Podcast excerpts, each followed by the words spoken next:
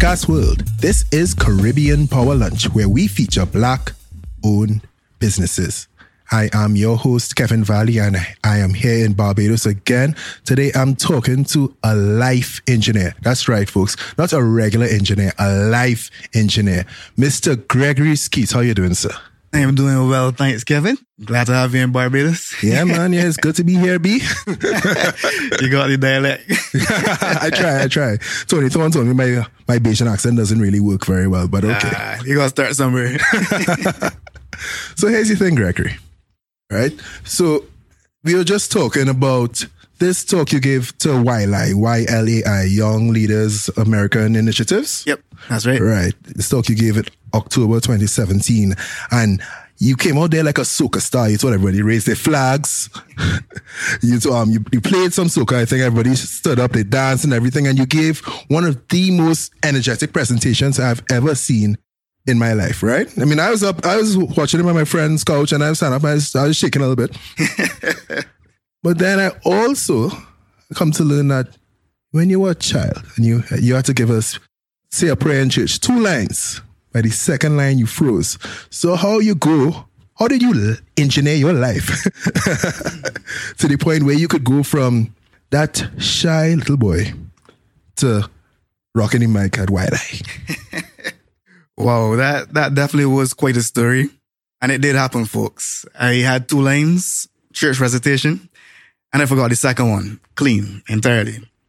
And for a while, like Kevin, up until maybe 5 to 7 years ago, yeah, you could not pay me to speak in front of a crowd. I'd be the typical engineer in the back, making sure things work, be it sound, be it whatever. Right. But I was not the guy to take the lead. And honestly, the only thing that I would say brought it out of me to face the fear was when I came to realize what my dream was. When I started to see, like, if this is what I want for myself at age 70, age 80, the things that I teach in life engineering, I have to reverse engineer that person. And if I'm going to be the person who is speaking on microphones that fill the stadiums filled across the world, you got to at least get, 5 or 10 covered to begin with. And it wasn't easy. I mean, the first time I got up to speak, knees shaking behind the scenes. Yeah, many times it happens, right? Right. But the human brain has a deep, deep ability to change, right? Whatever you expose it to, you may be bad at first. I was bad at first. Right. Every time you try, it always learns, always adjusts. Okay. So how much of that would you say is really based on purpose? So, because it doesn't sound like you went to any sort of public speaking training. Okay, like eyes at the camera, you keep your chest tall, you breathe in 5 seconds, out 5 seconds, make sure your belly shows. It doesn't sound like you did any of that. It just sounds like, well, what I saw was raw passion. That's what really got you there?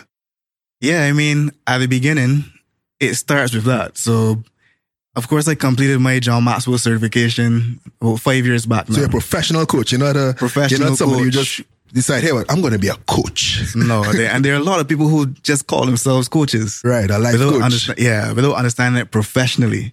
And a lot of gurus who tell people what to do. That's not what a coach is supposed to be. But we know everybody who's ever excelled, Usain Bolt in athletics, Lionel Messi in football, for example, they always had coaches. So a coach is someone who comes alongside you and helps you to draw out what is already in there. Adding a professional eye and a professional touch, right? But many people call themselves coaches just because. You don't need a certification for it. It's interesting. Yeah. Because I know that when you try to decide what career path you want to take, you're looking at accounting, architecture, a bunch of other stuff. But you had an uncle who told you, hey, study engineering. When you study engineering, those skills will be transferred to anything. And that is true because I'm in finance, right? And Become Investable. That's a company where you can help companies to optimize their businesses to attract funding. Yeah. Right? And we have an engineer in the team, a mechanical engineer like yourself. Mm-hmm. And he's never been in an accounting class. He hasn't done an MBA or so. But we had a final statement to dissect. And he was like, but KV, this thing ain't making sense. How the profit could be this if the revenue is this? And he's just breaking it down like that. And I know people, I'm not going to call their names, I know people who have studied accounting and stuff, they weren't able to give me that level of analysis just by glancing at financial statements. So it's really interesting how the engineering brain thinks or is trained to think. Yeah. So can you just break that down for me? Because I see also in your lessons, there's also an engineering vibe to it. You know, you use a lot of engineering jargon and stuff, lean this, you know, all these things. So very systematic. So just break that down. Yeah, it's true. I will share a story on that. Oh, I love stories. Yeah. So when I was completing maybe my third year of engineering, I attended a workshop and a senior engineer was speaking there. And he asked the room full of student engineers, what's the definition of the word engineering? And I was like, I studied this thing for 3 years. What really is engineering? And, you know, because of the spelling, E-N-G-I-N and so on, people think engine. They think mechanical, they think technical, they think electrical, they think building. Right. But the word engineer actually stems from the Latin word engineer, meaning ingenuity or creative problem solving. That is a highlight. That is a highlight. I love that. Okay. Yeah. And that opened my eyes as to what a pure engineer should be. It shouldn't matter the field, the nature of your study, if you're training the fundamentals, be it life, be it business, be it mechanical, electrical, it shouldn't matter. You understand the basics of problem solving. You understand the basics of design. So in my company, Life Engineer, that's basically what we're helping people to do. See the future, make a blueprint, be it life or business, and then reverse engineer that with what you're doing today in a very systematic way. Okay. So Life Engineer. Yeah. Start from young. Yeah. And I know you start the kids from young. You have this series, Pilly the Pelican, yep. Axel the Ant. Yep. So are you Pilly Pelican? Like, how does this work? What's that series about? So Pilly the Pelican was inspired by the national bird of Barbados, which is the pelican. Oh, okay. So it's a symbol of pride in industry, which is the Barbados national motto, of course. But if I were to be a character, it would be Axel the Ant, because Axel is an engineer. So in the books as well, he is kind of like the problem solver, whereas Pilly is an example of leadership. So I'm not any one character, but there are bits of me in them, but they have their own identities in a sense. So they did, and of course, the first book is about Ashley Ant, exploring a day of life in Barbados. And that was, I saw an interesting statistic, which is that over 85% of the publishing industry is white. In terms of the minorities, 15% is spread across Black, Asian, Latino, all the minorities. And literacy is important for children to be able to see themselves in the story and see familiar places and spaces. So when a child opens a book and sees map of Barbados, the flag of Barbados, some flying fish in Cuckoo on a storybook page, it draws them in a completely different way. All right. So that was the first book. The second book was all about milk on the move, based on my experience working in the manufacturing sector now. The books kind of focus on the topics of leadership, entrepreneurship, STEAM. So that's science, technology, engineering, art, mathematics. But we want to use it as a tool to help children to engineer their lives, but in a fun, creative way that they can relate to. So Life Engineer is more adult and corporate focused, whereas Pilly the Pelican is kids, fun, entertainment, family oriented.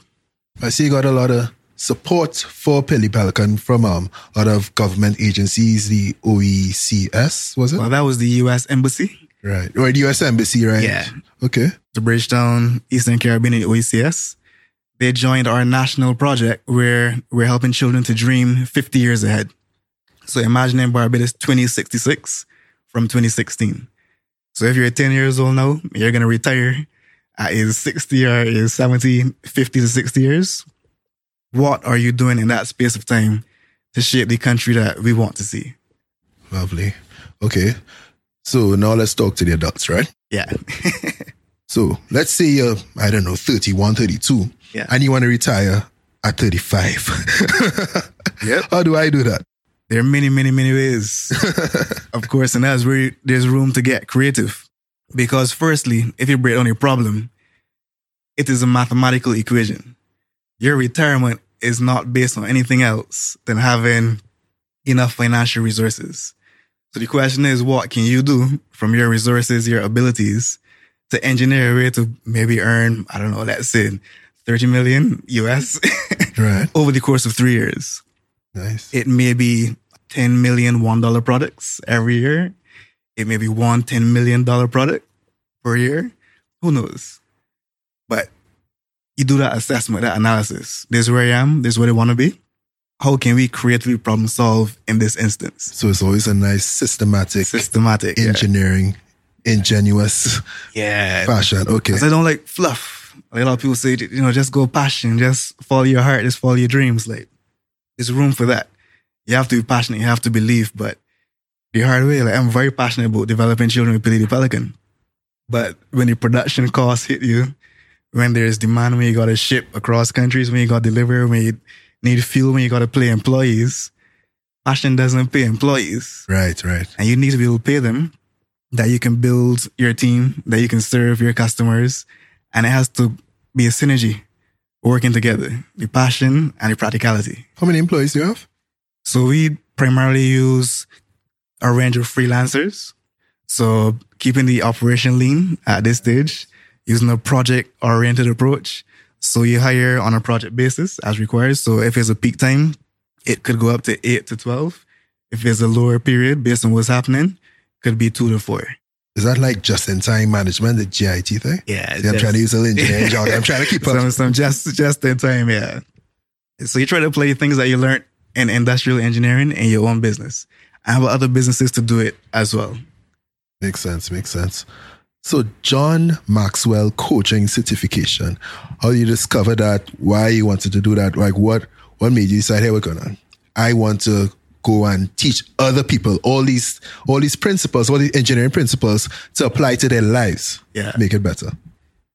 So I first discovered John Maxwell when I discovered my own weaknesses and inefficiencies in leadership. You inefficient? Ooh, yeah, for sure, boy, Kevin.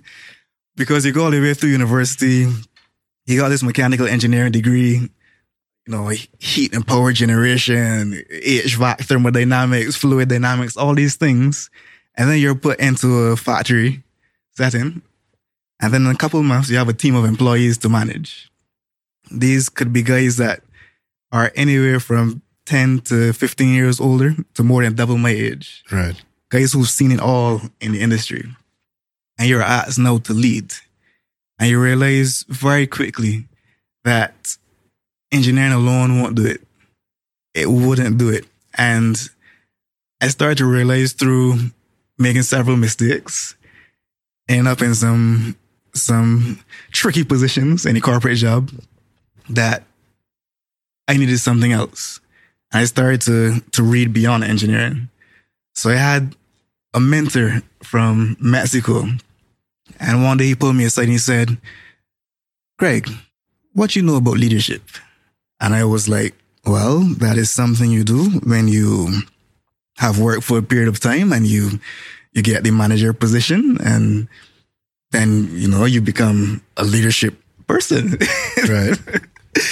And he was like, no, man, you were lost. Let me show you something. And he went to his computer, pulled up Amazon.com, and he said, have you ever seen this book? And it was the 21 Irrefutable Laws of Leadership. He said, Greg, you're reading manufacturing technology. You're reading fluid mechanics. You are reading all these things, but you don't know nothing about leadership, man. You're not going to go far. And he said, read this book. And I started there with, that was my first John Maxwell book. And I liked it because it was based on law and principle. And you learn that leadership is very much art and science. Right. And I love that book because I've not found any other book that does not include one or more of those 21 laws at a fundamental level. So it's the core of what I teach as a John Maxwell coach, because one of the laws is the law of LID, which means that each of us, we have a limit in some form or fashion on our personal capacity. But then I didn't understand. He said, everything rises and falls on leadership. And I was like, everything rises and falls on leadership? Nah, man, there's economics, there's engineering, there's all these other things. And I was like, how can that be? But then, as I started to look, you realize that one person can only do so much. At some point, you reach the limit of your personal capacity for things that you can put your hands on. And you need to have other people who share your vision, who share your idea, who want to move in the same direction as you do. And I hit that limit in my job. Like, I was good at engineering, but I wasn't good at leading. And I started digging in these books, Gavin, and within a few months, I started to see changes in my team. And I started to give men the responsibility to do what they knew how to do, to honor their experience, to honor their skills, to empower them to do more. And people started seeing my shift performing above average. Like, you know, what's happening? Like, what are you doing? Is it the production planning? Is it the operations engineering? Like, no. I spent most of my shift running around serving people, making sure everybody was all right, making sure everybody had break, that you had lunch, that you were rested, that your family all right. Right. Because everybody is still a person first. You know, sometimes we see people as just employees or human resources. But you don't get to separate from your own issues as an individual because you step into an office or a factory. And when I understood these things, my job was easy. When I learned how to lead. So you already had the concrete and technical engineering side, but just needed that other human side. Human side. Okay. And that book, does it contrast or does it complement this book, The 48 Laws of Power? Because I look at those 48 laws of power and some parts of it feels like the devil is talking to me. Kevin, you know what? I'll be honest with you. There are many books that I've read in the past 5 to 7 years. I listen to most of my books in audio. So I've probably gone through about 400. The 48 laws of power, for me personally, was one that I haven't gotten through as yet. Because similar to you, it just didn't quite vibe with me, some of the principles. Mm-hmm. It's not saying that I won't go back and finish it. I may try again. But on the initial vibe that I got from it, as we say in the Caribbean, it just didn't mesh. The 21 laws, however, is built on the fundamentals of truth. Most of them were drawn from the Bible, ultimately. Right. And basically, it shows, in summary, as the core leadership law, that the key to greatness, the key to making anything that lasts and is sustainable, is by serving other people and empowering them to become their best. It's not about anybody putting you first and you being the man in power and you having control over minions. It's about the person that's actually creating other leaders. The law of multiplication. Because when you can build other leaders, and if you look at the 5 laws of leadership, you know, one of John Maxwell's other books, the highest level of leadership, you may not even be known to your followers. Because if you understand influence and how to develop other leaders, you don't have to exist. Like, people don't need to know that it is you, because it's not about you. It's about an idea, a vision that transcends time, that even if you leave this physical space, doesn't matter, because the idea can live forever. So if you look at the leaders who've lasted through history, be it Jesus Christ or Martin Luther King, they were leading an idea. It was not about them. So even when they no longer existed on the planet, people still followed them because they were built around an idea. And I like that aspect of leadership, where it's not about any one individual. It's not about social media followers. It's not about any of those things. It's about people developing people towards a common vision that adds value to the world. And leadership is not positive or negative. Some people make this mistake that you have to be a good person to be an effective leader. There are many, many very effective leaders with a negative moral compass. So it's not a question of integrity or morality. Leadership could be good, positive, or negative. However, the principles more or less remain the same. And we need people who are positive, that understand the principles, that we can counter the negative, which naturally tends to rise. It's about ingenuity and positive impact. Yeah. For sustainable, lasting leadership, because you can lead on fear. And we've seen leaders through history who've led on fear, but it never tends to last. Right. So ingenuity, positive impact, and serving. Yeah. Okay. So tell me about the types of services that you provide at Life Engineer Inc. Okay. It falls into two broad categories. We work with individuals developing themselves, be it personally or their enterprise. I work with organizations, again, covering both aspects, the people development and the business development, because my specialty in engineering was always systems. So we can evaluate how your operation is actually running, streamline it, make it more efficient, more profitable, reduce waste, all those things. But we complement that with the people development, because you can build the best systems, but if you don't have influence on the team and they don't have actual buy-in to how you're looking to run your operation, the systems all flop. Yeah, you need to enroll people before you give them responsibilities. Yeah, you know, so it goes hand in hand. And for any organization, it could be one or the other that is weaker. So you can evaluate, okay, where your people are in terms of their development, especially leadership, because we see in Fortune 500 companies, if a company is struggling, the first thing they do is what? Cut off the CEO. Cut off the CEO. Gone. Because if you were a good leader, you wouldn't be here, right? So if your leadership is strong, then you have a chance to build through the organization.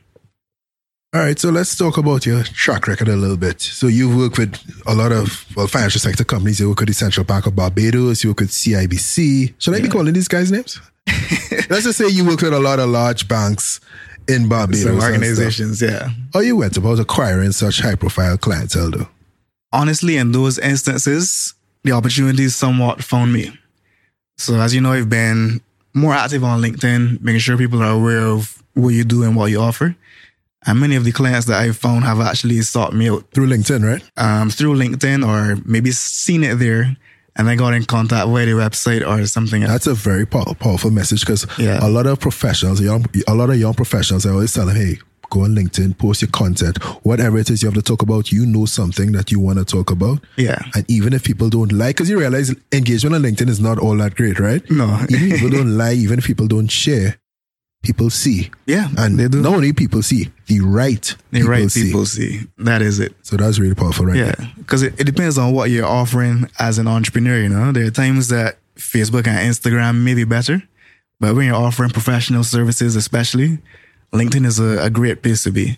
So, I mean, I still have platforms maintained on the others, but to me, LinkedIn has the most value for your efforts, basically. Yeah, for sure. So you said we're not about fluff, right? No fluff. Yeah, so you want to get into the meat. We're about to go into the lean meat right now, right? And as you mentioned, LinkedIn, I pulled some stuff that I saw you post on LinkedIn. I really think it'd be great for, I want to say a wide audience, but I'm not going to say I have a wide audience. You will though. You will though. It's coming. But a couple of things, right? So you said there are 5 Ps to turbocharge your professional performance. Mm-hmm. How do you run through that? I think that was really interesting. You said picture, plan, practice, pause. Hey, I almost got it right. P. Yeah, because I mean, it's just another creative way to share exactly the system that it goes through. Because I firmly believe that everything starts with a vision, which is the picture. So Stephen Covey had written, you always start with the end in mind. A lot of people make plans, but they haven't actually imagined the end result. The clearer you can see the end result that's desired, the easier it is to start planning. So you always begin with the picture. And then the planning falls into place more easily. And I'll be honest with you, Kev, I myself got to take some notes on these 5 Ps, because if I had to give one of my weaknesses cognitively, it would be memory. So like produce is the next one. Yeah. Produce was number 3. Yeah. So picture, plan, produce. Right. And it makes sense when anything in order of sequence. In sequence, yeah, because that's how I remember stuff. Right. My wife would always look at me in a funny way, because like she's like, Greg, how could you not remember that? But I remember things systematically. You mean like she just did? So like I will not necessarily, even from engineering school, I'm not a good at remember all the formula. I really want to have to prove it over to remind myself of how it works. Right. Because I remember how things work in sequence. Okay. Yeah. So produce. So you have to put your plan into action. I think that's probably the most important stage. That might be the stage where people stick the most. Correct. Because everybody has an idea. Everybody has a plan. Yeah. Right? How many people take action on a plan rather than get up and go and work? That is the big one, as you said, you know, because you picture, you plan, but if you don't produce, you have no chance of a result. And there are people who don't picture, who never plan, and just produce something. And they get a result. Now, it may be 5% success rate. They may fail 19 times and just achieve once. But that once is more than the other person who's never tried to produce at all. So that produce is really big one. And now that I remember, the next one is the pause. Because after you produce, after you've taken action, it's important to check the result. How did it go? And not just learning from failure, but learning from success as well. What worked, what didn't work. And then the fifth P, if produce is what brings success, then the fifth P, which is pay it forward, is the one that brings significance. Because a lot of people get the results and then they stop at themselves. I got it. This is my secret. Nothing else. But when you're paying it forward, when you're helping somebody else to advance at the same time, because the top is a lonely place if you're there by yourself. So my mission, similar to yours, is to help the people around me and my circle to advance as well. Right. I mean, how do we get people to say, hey, what? Let me pay it forward. Because a lot of people think of success as a zero-sum game. Yeah. Where, okay, I win, you lose. Nobody else can win out here. How do you get to change that mindset? It's not a straightforward thing.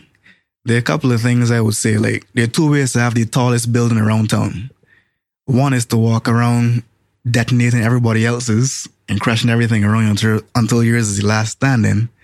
Or you build up the entire community. And you will find that as you do that, you would always be protected. Because when you help other people advance their buildings as well, you always get in some form in return. And it doesn't even matter if your building goes 10 feet tall and the people you help go 15 and 20 feet tall, as long as you wanted a 10-foot tall building. If you then want a 100-foot building, then you work on how you work out yourself. But we like to compare relative to others. And I think the key is to not do that, to have the battle purely on the inside. Because especially in entrepreneurship, it doesn't make any sense. We all start with different amounts of resources. We start from different places. So who is more successful? The man that has $1 million and started with $1 less, or the man that started with 10 and ended up with 100? I like people that can start with 10 and make 100 and move 10 times forward, as opposed to the person that just increased 0.0001% and say, I'm a big success because of this result. Right. Because I see success as distance moved, as opposed to just the final destination achieved. Like, you want the result, you want the end result, of course, but it's about what it will make of you in the process. My background is process engineering, so I love that process. And the second thing I would say is that a lot of this approach to success is modern day. There was a time, especially in our people, Caribbean people, where everybody had a little. Yeah. Our grandparents didn't have much. Yeah. And they had so many children. Yeah. People got 15 and 20 children and they're making it work, right? Yeah. And they're going above and beyond. They're raising animals because this pig is in school books this year. My grandparents all raised animals. My grandmothers were seamstresses. They made dresses and they worked again for things that they never directly benefited from, you know. And that's why paying it forward is important to me, because we need to remember that what we have now, be it education, be it material things, they didn't have, but they sacrificed to give us the better chances. And it's important for us to continue that, not just say, we make it, we got the big house, we got the Mercedes Benz and big rides, but that we can pay it forward for the generations to come, that we do it in a systematic foundation way, you know? Yeah, I like how you think generationally about that. Yeah. So I'm new here. What is the entrepreneurship environment like in Barbados? I think there's a lot of interest in entrepreneurship at the moment. I think it's for a number of reasons. One, you know that Barbados is going through some economic challenges at the moment, and some people are being forced into entrepreneurship. That is one way that people enter it. Others still have been working in jobs that is not necessarily satisfying to them. And they know that they're capable of more. And I think more younger people, especially in our demographic, are stepping out to take a chance on entrepreneurship. So I would say it's very vibrant. There's a lot of interest, and the key is really helping people to understand the fundamentals of entrepreneurship. Because I myself would admit, I started my companies largely based on passion. So I knew this was my purpose, this was my dream. And then within a year, you realize that I don't know what I'm doing. The numbers aren't adding up. This isn't making any sense. Like, because I started while being full-time employed. And when you're full-time employed, it masks some of the weaknesses in your entrepreneurial game. Right. So you're doing stuff, you're out there, but you're not depending on your entrepreneurial efforts working month in, month out. Like, you can feed yourself, take care of your family, honor your responsibilities. So I think we're to that place where the interest in entrepreneurship is there, but we need to get people to understand the pure fundamentals of it. Beyond the passion, besides what you want to do, because I was a very good technician. I could speak, I could coach, I could train, I could write books. But how do you manage the business of doing that? That you're able to build, to grow, and to grow a team. Yeah. Yeah. Which is the ultimate goal. Yeah. So the listenership for Caribbean Power Lunch is primarily young entrepreneurs and maybe a lot of sidepreneurs, so people who have full-time jobs and still do their thing on the side. Correct. And that sort of thing, right? So I want to kind of pivot into this post that you made, 3 lessons from entrepreneurship that could help people who are still employed stay employed if they want to stay employed. I think that was really interesting. I think you spoke about you don't get paid for time spent. It's not about hours for dollars. Yeah, dollars for hours or whatever it is. It's dollars for deliverables. It's dollars for the value that you create. That is it. Yeah. Can you go into that a little bit? I think those 3 points are really important. If you can't remember them, I'll help you. Sure. Well, I appreciate that for sure. So yeah, that first point of getting paid for value delivered as opposed to spending time or turning up. If you're currently working a side hustle, you will quickly find out that you need to deliver value and have it worked out how much that value is worth based on all the other things you have to do around it. I found out the hard way in many ways because you were still comfortable. Whether the business worked or not in a particular month, it wasn't that big a deal. Yeah, you want it to be positive, but if it isn't, well, we just, cut back this month because the salary coming on the 15th. Right. But that mindset can make a difference even when you're an employee, because some employees focus on doing the minimum. So that's not my job description, not me. But you begin to stand out when you're the person who can bring an entrepreneurial eye to the situation, where you can go to management and say, you know what? I noticed we're wasting some time or some money here. And I think maybe if we try this, we can reduce our costs, we can improve our efficiency. And you become the person who is not just another person on payroll. So even in my organizations, we want everybody on the team to realize that you have a role in bringing income into the company. So there are times that we take the whole team and you say, okay, right now, for the next hour, everybody making phone calls. Get in contact with the company to see if we can do this next step. Because it's important for people to be aware that no matter if you're an employee or an entrepreneur, if income isn't coming in, your job is not secure by any means. And everyone has a role to play in that ultimately. Of course, as you grow and you diversify into, various departments and everything, you all have that individual focus. But even though I was working in process engineering as an employee, when I was out on the street or with my friends, I'd be promoting the products that I helped to make because they're like, hey, guys, if you're buying drinks, this got to be the drink here because this is what's paying me and paying other Barbadians. So yeah, that was the first one. Okay. Then you're taking chances and revenue is not profit. Yeah. So revenue is not profit. That's a good one to follow because many people, especially, it can be a challenge for entrepreneurs. I'm sure many entrepreneurs out there would remember at some point, submitting an invoice for your services and getting the feedback from somebody like, this is too much money for you. Because they see it as, okay, well, am I paying you $5,000? And the typical employee may not consider that from that $5,000, you had to spend $3,500 to deliver the service. Because if you've never practiced entrepreneurship, you're just accustomed to what I receive as my payback is mine, and I choose how I spend it personally. As an entrepreneur, what you receive in terms of income, part should be for you in the calculation, but a large part is also for actually running the business, paying staff, paying rent, paying other things that go with it.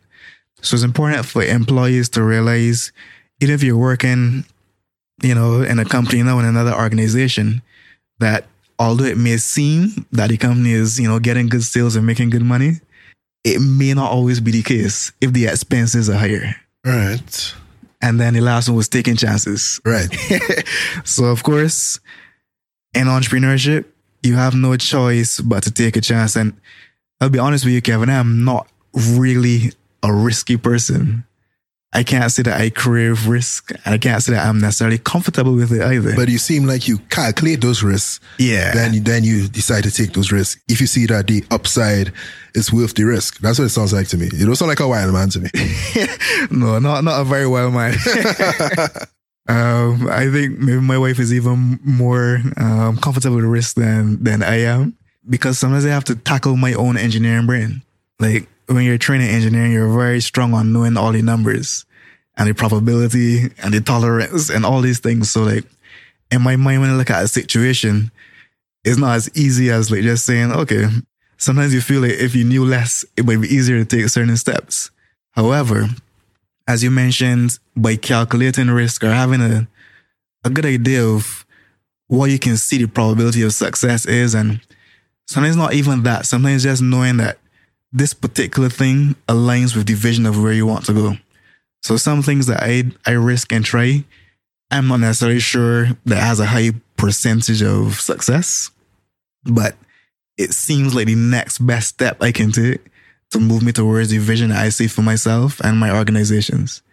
So you take chances, even though it may not be financially feasible, but you're sure that by taking this step, it will put me in a position to take the next one. Because even if the project doesn't work, you at least get the lesson from it and you know how to move next time, you know how to operate it next time. Exactly. And that was a key thing. Like, when I left my job, I wasn't sure it was the right time either. For those listeners who may be considering, okay, when should I take this step? When should I do it? I'm in a position where my dream is to be a professional coach, trainer, and speaker. But if you're getting bookings to go and speak and you can't leave because you have to honor your commitment, and that's important, folks. Honor your commitment. Even though you may want to grow your own business, honor where you are today. Do your job where you are today. The time will come when you can take the step if you do it well where you are now. And in taking that step, for me, it wasn't easy. I stressed about it for a while. But you always get signs when you're supposed to make a move. And I got some very clear signs around that time. And I knew in hindsight that although it may not have made sense financially, it was the best time. So, like, I can help clients now to be in a better place financially, mentally, spiritually before taking the step. But when I did it, I can't say I had it in place for me. And it made things harder. But at the same time, having taken the step is like you're behind the wall and you're wondering what is on the horizon, what's around the corner. But you can only imagine based on what it sounds like, based on what you heard somebody come out from around the corner and say. But until you take the step and just peep around it, you might see, hey, it's not so bad. And you might see what's better, another way that you can take another step to move forward. But until you look, you'll just be guessing. Well, I mean, that sounds like a place I want to wrap. But I have another question, but damn. All right. So let's say somebody, they want to think like that, right? They want to think like an engineer, but they studied some other subject like finance or something, right? That's arbitrary, right? Yeah. How does that person get around to thinking like a life engineer? Well, one good way is hiring a coach. Could be me, or it could be somebody else who has what that do you particular mean, could be somebody brand. Else? Be yourself. But no, I believe in abundance, Kevin, and I feel like there's more than enough people for all the coaches out there to have work. So, like, I always find the clients who are for me, and the people who want to work with me, they seek me out. And so I don't worry about it at all, right? But engineering, like anything else, is something that is learnable. The good thing about having coaches and mentors is that they can accelerate the learning process for you. So you could go online and read the fundamentals of engineering on Google or watch YouTube or anything. But when somebody who is trained in it comes alongside you, it accelerates the process. So like I said earlier, every coach needs a coach. So like, even when I was speaking about Usain Bolt or Lionel Messi, they're like the top of their class when they're at their peak and at their prime, but they still have coaches. Why is that? And the reason is you cannot be in the game and analyze yourself at the same time. It is impossible. So if you're a cricketer, you can't be completely focused on the net delivery and thinking about my form on that last defensive stroke. You need the coach to pull out the videos and say, hey, step further forward or get further back. So the same thing applies to life engineering. It always helps to accelerate your process and your progress if you have somebody who has that experience and the expertise of coaching, because not everyone does. And I'll probably do a video and in the future about some tips in picking a good coach, because it is very much a relationship, and you know, different personalities and different backgrounds in terms of expertise will mesh better together. How do you scale a coaching practice though? So the key to that, for me personally, is via the internet. So we've got a lot of infrastructure in place, and you'll be seeing more online in terms of webinars and online courses heading into 2019, where thanks to technology, you know, I can be here. And just like this podcast, it could be 10 or it could be 1,000. But everybody still gets the exact same engagement virtually. So that's where I'm scaling my personal practice. But then for the company, I don't ever want to be the only coach. So because the John Maxwell team is an entire network as well, I'm able to bring other coaches on board as required. And you have a pool that you can pull from as well. Okay. So before we wrap, I'm giving you open mic, open forum, open platform. Is there anything that we haven't covered that you want to leave us with? I don't think so. I think I will just leave a few words of encouragement, if anything. So wherever you are now, if you are full-time entrepreneurship, if you're running a side hustle and hoping to become full-time eventually, if you're a young person and you're now starting out, the key thing I want you to remember is that anything, any skill is learnable. And beyond that, any skill that you can't learn or that you're not actually good at, with the use of leadership, you can bring people around you who have it. So for example, in my work as an author, I can see these stories, I imagine it clearly, but I am not the best illustrator. I can see what I want the end result to look like, but I'm not trained in it. So think about who around you can bring on board to support your dream, and make sure that it's a mutually beneficial thing. That's not about people serving you and you getting to achieve your dream, that you bring people on board who want to move forward as well. So your dream never stops anybody else from dreaming. You may find out that, hey, in the case of an illustrator, as I write this story, my illustrator has a moment now to become better themselves. And illustrators out there with a dream saying, hey, I wonder who I can find to illustrate for, that my illustrations and drawing reach the world. Because it always works together in synergy.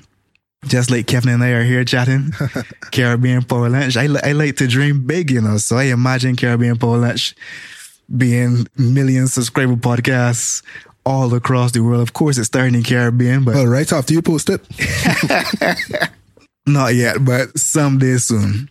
And what else I'll do for those who may want to connect with me, maybe get into a session, I'm going to do some free ones at the start of 2019 online, so that wherever you are, you can come have a session with Life Engineer Inc. See if it's the right fit. See if you feel better, stronger, more powerful by being a part of our online webinars. And I'll leave the link with Kevin that you can subscribe, register, and let us help you to engineer your life and engineer your enterprise. Podcast world, there you have it. Life Engineering with Gregory Skeete. Subscribe to Caribbean Power Lunch at CaribbeanPowerLunch.com/subscribe. Check us out on Castbox, Apple Podcasts, Stitcher, wherever you get your podcasts. And with that, thanks, Greg. Appreciate it. Glad to be here. Podcast World, Barbados, we are out.